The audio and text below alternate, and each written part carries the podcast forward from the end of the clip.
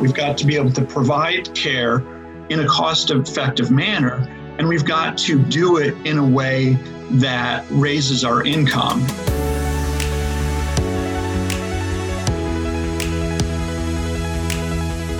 We're experiencing the most disruptive time in the history of healthcare.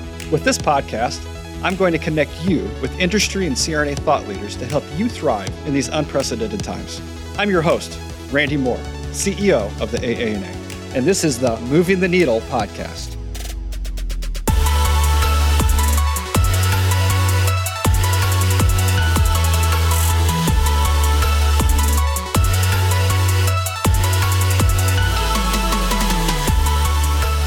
Today, I'm super excited to have Tom Baribeault join us. We're going to talk about a variety of, I think, really interesting topics, including opioid free anesthesia. We're going to talk about point of care ultrasound, what that is, where it's going, and why it's important for nursing anesthesiology to embrace this emerging skill set. Tom is uh, the founder of the Society for Opioid Free Anesthesia which is a nonprofit organization dedicated to education and research around, well, opioid free anesthesia and postoperative pain management. He specializes in obstetric anesthesia, which is uh, near and dear to my heart still, acute surgical pain management, non surgical pain management, and point of care ultrasound. Uh, he has a bachelor's degree in nursing from Ohio State, a master's of science of nursing from Case Western Reserve, and a doctorate in nursing practice with a pain management fellowship from the University of South Florida. Well, Tom, thanks. I've been looking forward to this conversation for a while. Really appreciate you uh, taking the time to talk with us here at Moving the Needle. And I've been really curious about the work that you've been doing for some time now. Uh, and I think we're going to dig into that, particularly as it relates to SOFA.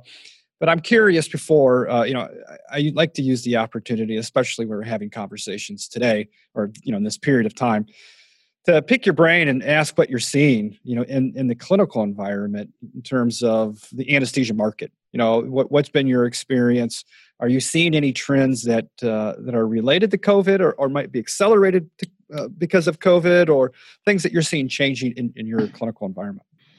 Yeah, well, first of all, thanks for having me. Um, this is a great opportunity. I love to to kind of talk and, and about the work that I'm doing and, and things that are going on.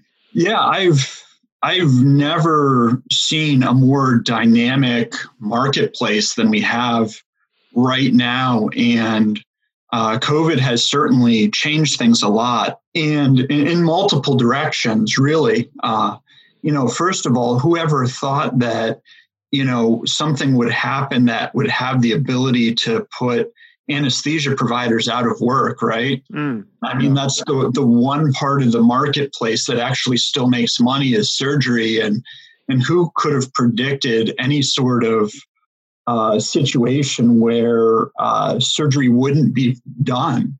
Yeah. So that was huge. And I think thankfully and, and hopefully we're past that.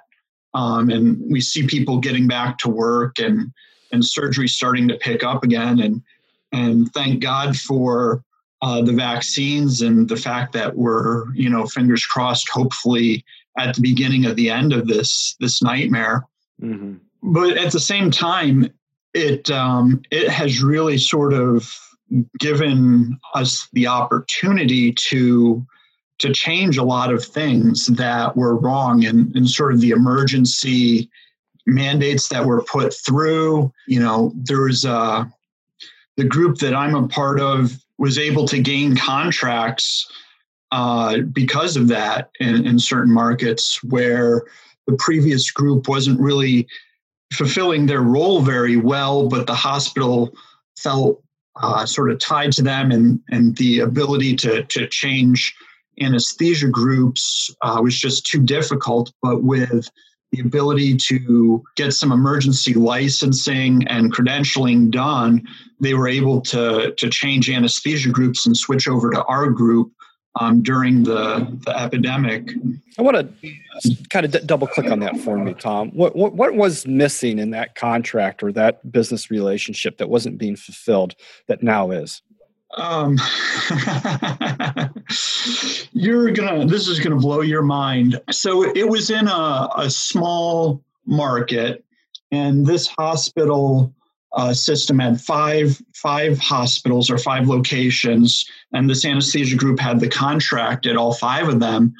Um, at this one particular hospital, they, you know, uh, multiple things. The biggest thing is that um, you know they had held that contract for for decades, mm. and so they felt that they had a monopoly over the system, and so they were refusing to they were they would only sign a one month contract and they would only sign it on the last day of the month.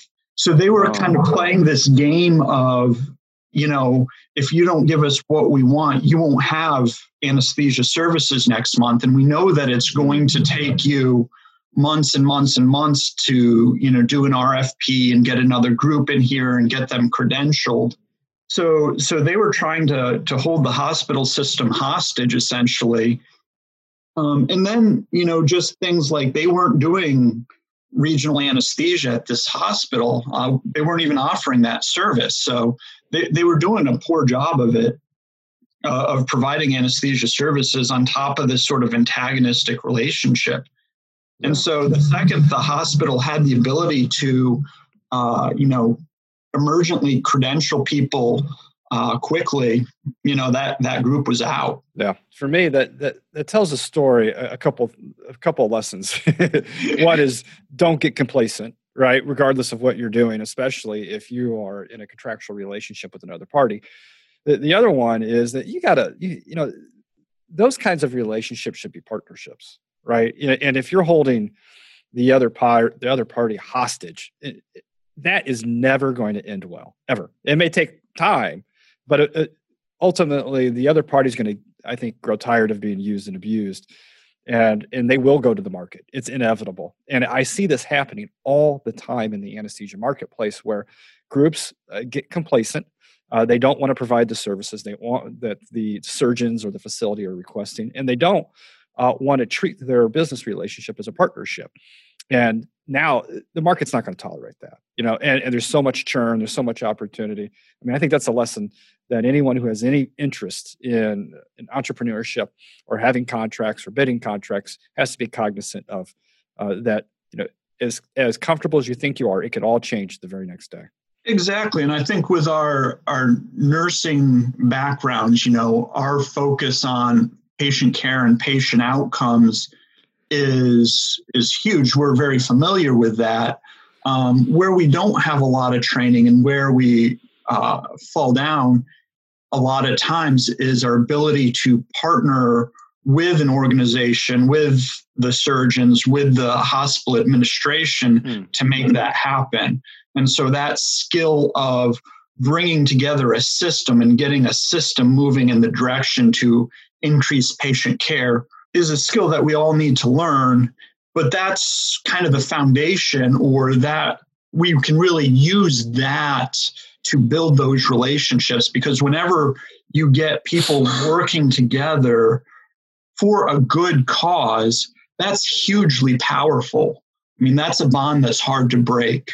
Yeah. Yeah. And uh, that is one of the things that is just so interesting to me is when I when I'm having conversations with you and other folks who are really, I think, keyed into what's happening, not only at the 100 100,000 foot level, but understanding how that impacts anesthesiology care today and, and tomorrow. I'm consistently struck by the fact that there is significant, I guess the word it's overused, but I'm going to use it disruption. There's so much disruption in our environment, and COVID 19 has accelerated that and I've heard many people who are a lot smarter than me and a lot more knowledgeable about this have said that you know the anesthesiology landscape, the business landscape, is going to change significantly. Uh, it's already, it was already undergoing a transformation pre-COVID, but you know with these hospitals really struggling to, to, to maintain their margins, with a lot of dissatisfied chief C, you know CEOs and chief operating officers are now increasingly looking at anesthesiology, which is either number one or number two biggest cost center for the for the hospital or the system they're, they're asking questions that haven't been asked before and they're raising their expectations about anesthesia services. Is that is that what you're are you seeing the same thing or hearing the same thing? Yeah you know we all in the sort of anesthesia world know uh, how sort of ineffective and wasteful the anesthesia care team model is but it's one thing to, to know that from an insider perspective. But really, at this point in time, the outside world is being driven to look for those sorts of solutions. There's just a, a financial imperative that mm. they've got to make things more efficient or perish.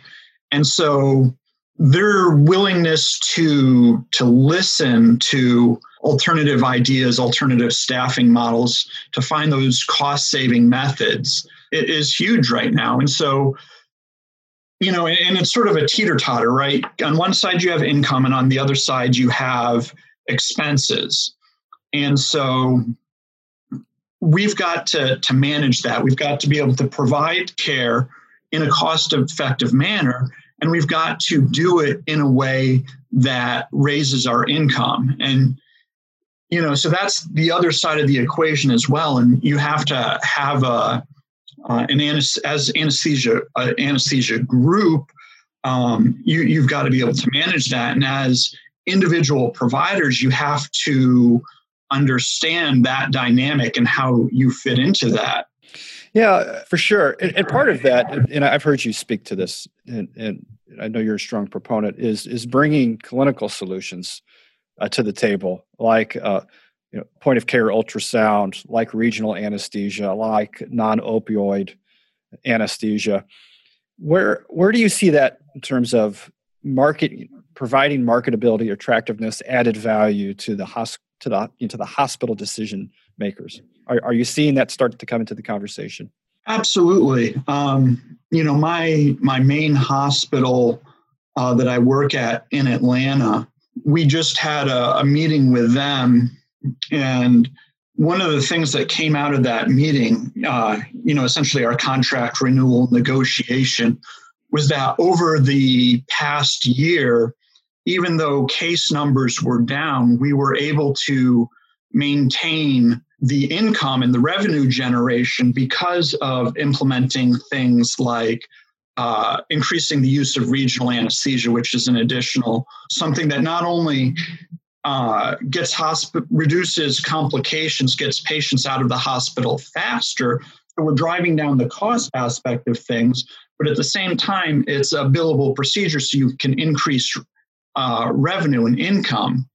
Um, and you can say the same thing about opioid-free anesthesia. You know, we're reducing complications and now there's actually billing codes for it. So you can bill for the use of opioid free anesthesia as an additional charge. Uh, another thing that is really starting to take off um, in the CRNA community is uh, chronic pain management as an additional service that can be offered. And so, you know, not only are you keeping patients out of the emergency room, reducing complications or costs to the, the hospital, but that's a, a huge revenue generator. And so uh, a lot of these smaller hospitals that otherwise wouldn't have that service, wouldn't have that income, um, that, that's just a, a huge benefit for, for any hospital, any anesthesia group, because now you're you're not only cutting costs to the hospital, but you're increasing revenue generation. And you're yeah, doing it in a way that that benefits the patients. And that's something I, I anecdotally, that's something I, I think I, I, I found, you know, before I moved into this job I, that I have now at the AANA, I, I ran a perioperative business unit in a hospital in central Illinois, and we started a pain clinic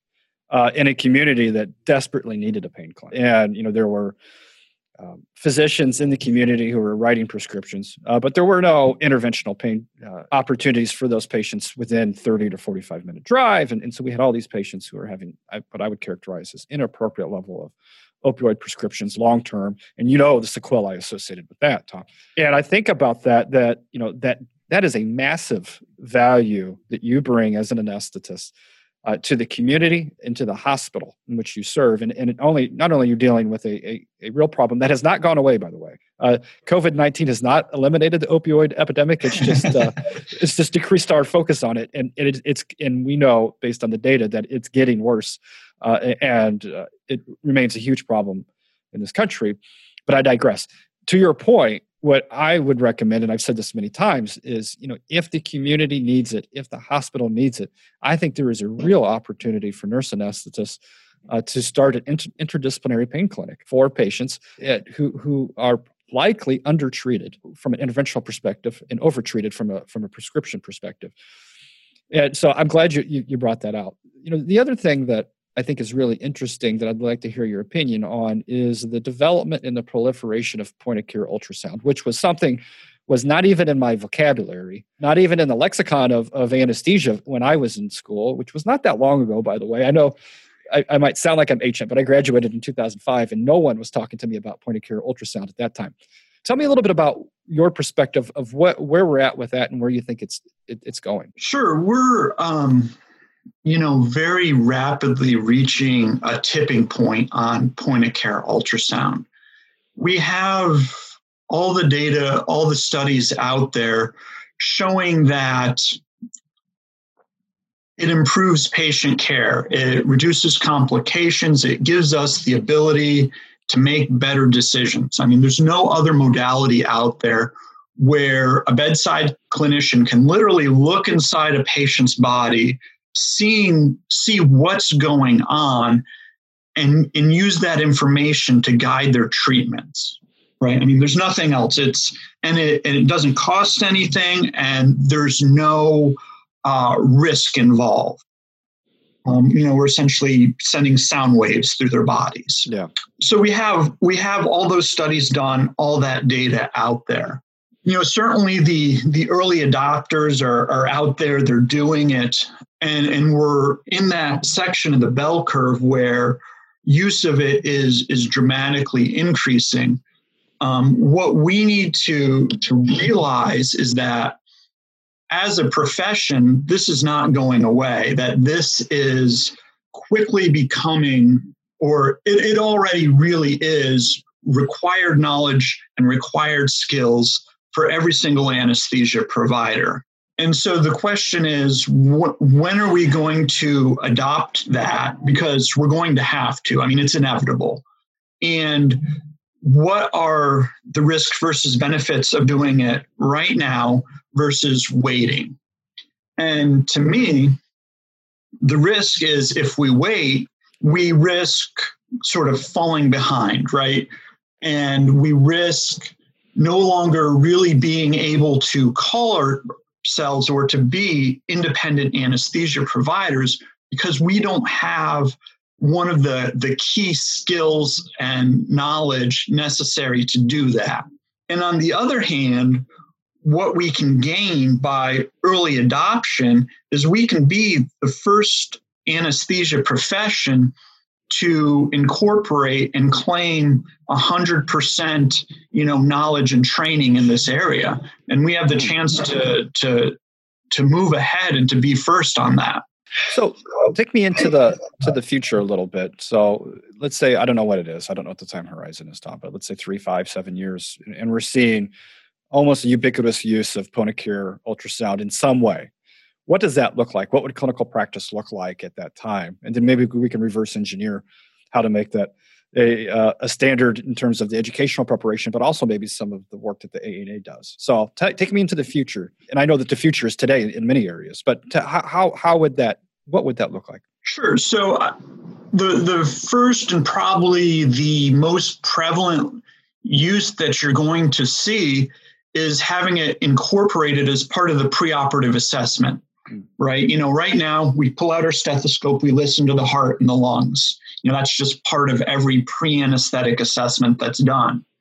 Five, ten years down the road, whoever's doing the, the preoperative assessment is going to wheel an ultrasound into the patient's room and they're going to do uh, a quick 60 second, two minute uh, ultrasound examination as part of the, the history and the physical exam. Mm-hmm. You know, things like uh, a cursory examination of the heart, the lungs, uh, looking at the stomach for gastric contents, some sort of examination looking at fluid volume. Does the patient need some more IV fluids before induction of anesthesia? And there'll probably be a very quick, limited exam that gets endorsed by the various groups um, as this is the minimum level of information that you should gather uh, prior to inducing anesthesia because we'll have these studies that show doing this exam reduces intraoperative complications, whether that's hypotension, breathing problems afterward, you know, guide our choice of sedation versus LMA or intubation. And then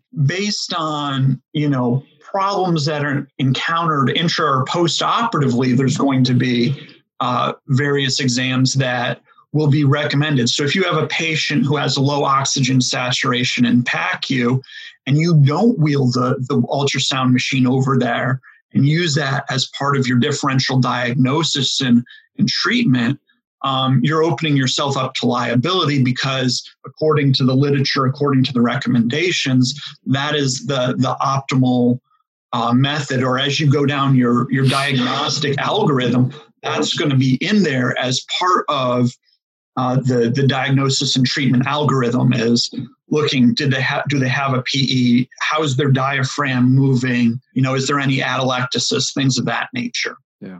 So so that's how I see um, this sort of developing in the future. And where are you at personally in terms of your clinical utilization of POCUS? Are, are you are you at that level? Are you what to, to, what are you doing? So currently I'm not at the level of using it on every single case, you know, as part of my preoperative assessment. And you know, in my in my current practice right now, the vast majority of of what I'm doing is obstetric anesthesia, which is a lot different. You know, we're not really messing with people's ability to breathe, and I'm not doing a lot of general anesthesia. But certainly, anytime that there's a clinical question that I can answer using it, I certainly do. Or any time that you know there's a, a difficult patient might be obese or scoliosis or uh, anything that might lend to a difficult spinal epidural, I'm absolutely uh, bringing the ultrasound machine into the room and doing that. So let's dig into you know on that same topic. Let's say you know as we we continue that journey where we think that POCUS is going to be ubiquitous or near ubiquitous in clinical practice at some point in time in the relative near future.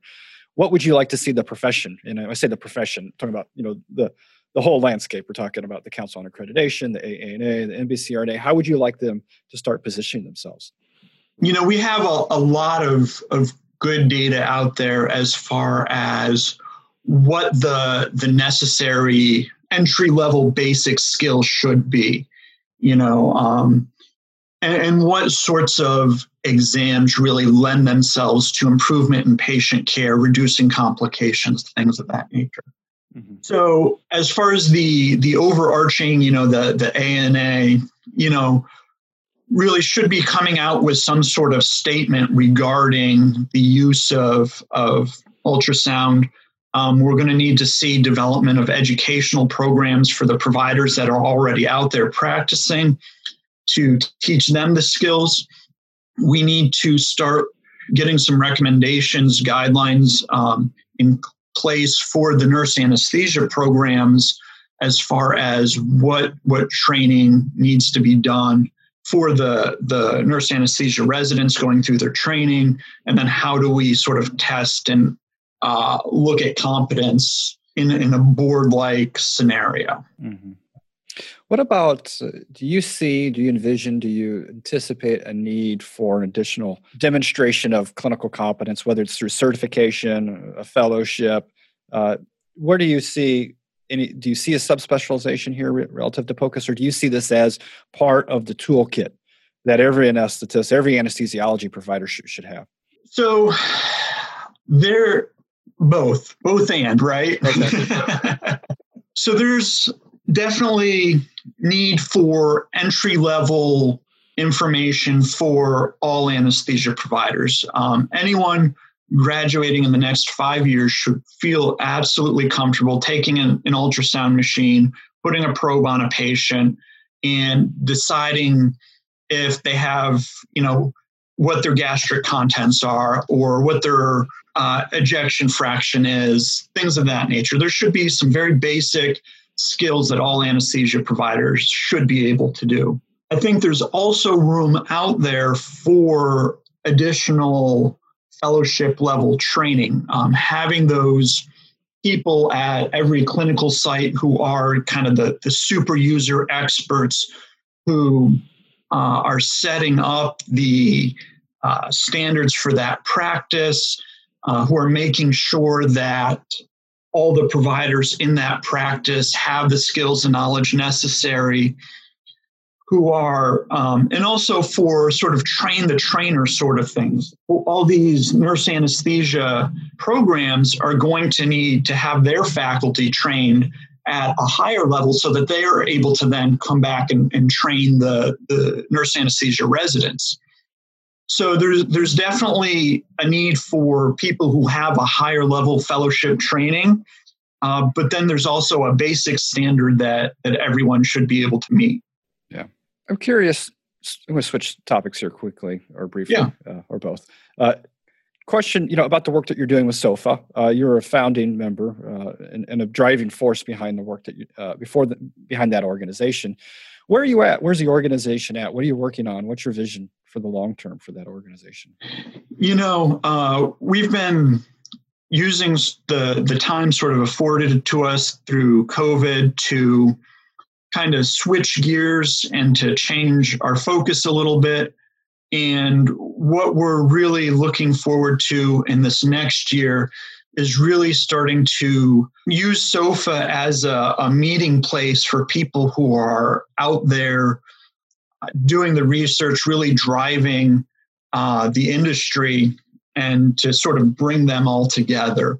And so, one of the things that has really changed is how we do education and sort of these sort of Zoom meetings and online virtual presentations have really uh, sort of taken off as a result of, of the COVID epidemic. And so we're kind of we're using this time to position ourselves to, to offer more services in that sort of field. But our my sort of vision for the organization at this point is to really make it a, a meeting place where all the, the great minds kind of come together and can bounce ideas off each other and learn from each other. That makes sense. Before I let you go today, Tom, I have a question that I, have been asking all of the guests, and I stole from Dave Stachowiak, who's the who does the Coaching for Leaders podcast. And I love this question because it's a tough one.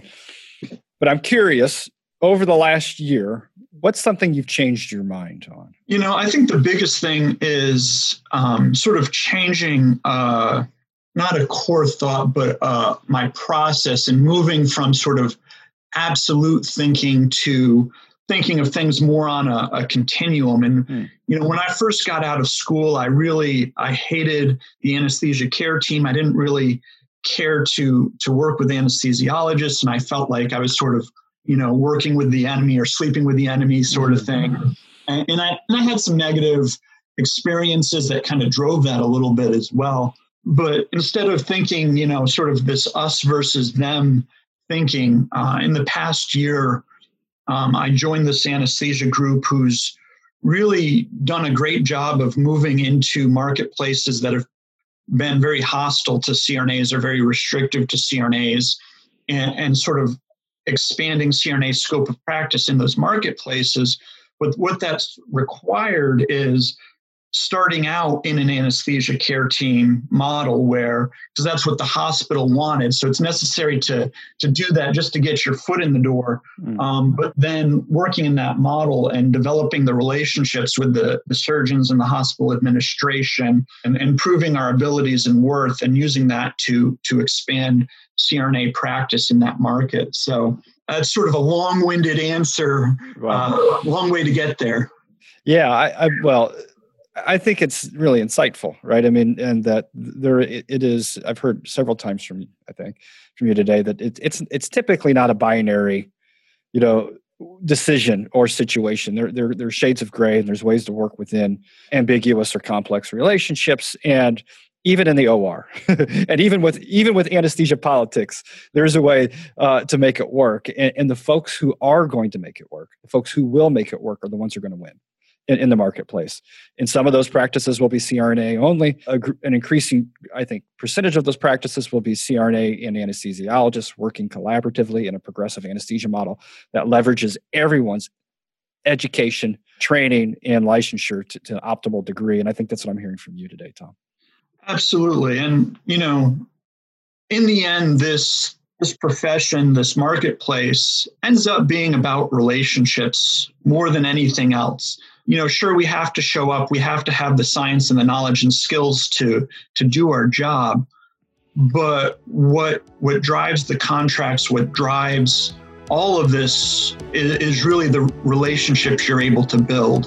And that's a key takeaway that I've heard from several of uh, moving the needle guests. So I think that's a great way to end our conversation today, Tom. And I want to thank you so much for sharing your perspective and, and your time with, with, our, with our audience. Thanks for having me. Thanks so much for joining us today, Tom. That was a lot of fun. And thank you to those who are listening to the Moving the Needle podcast. We appreciate you listening and sharing this show with your colleagues. Thank you, and we'll see you again on the next episode of Moving the Needle.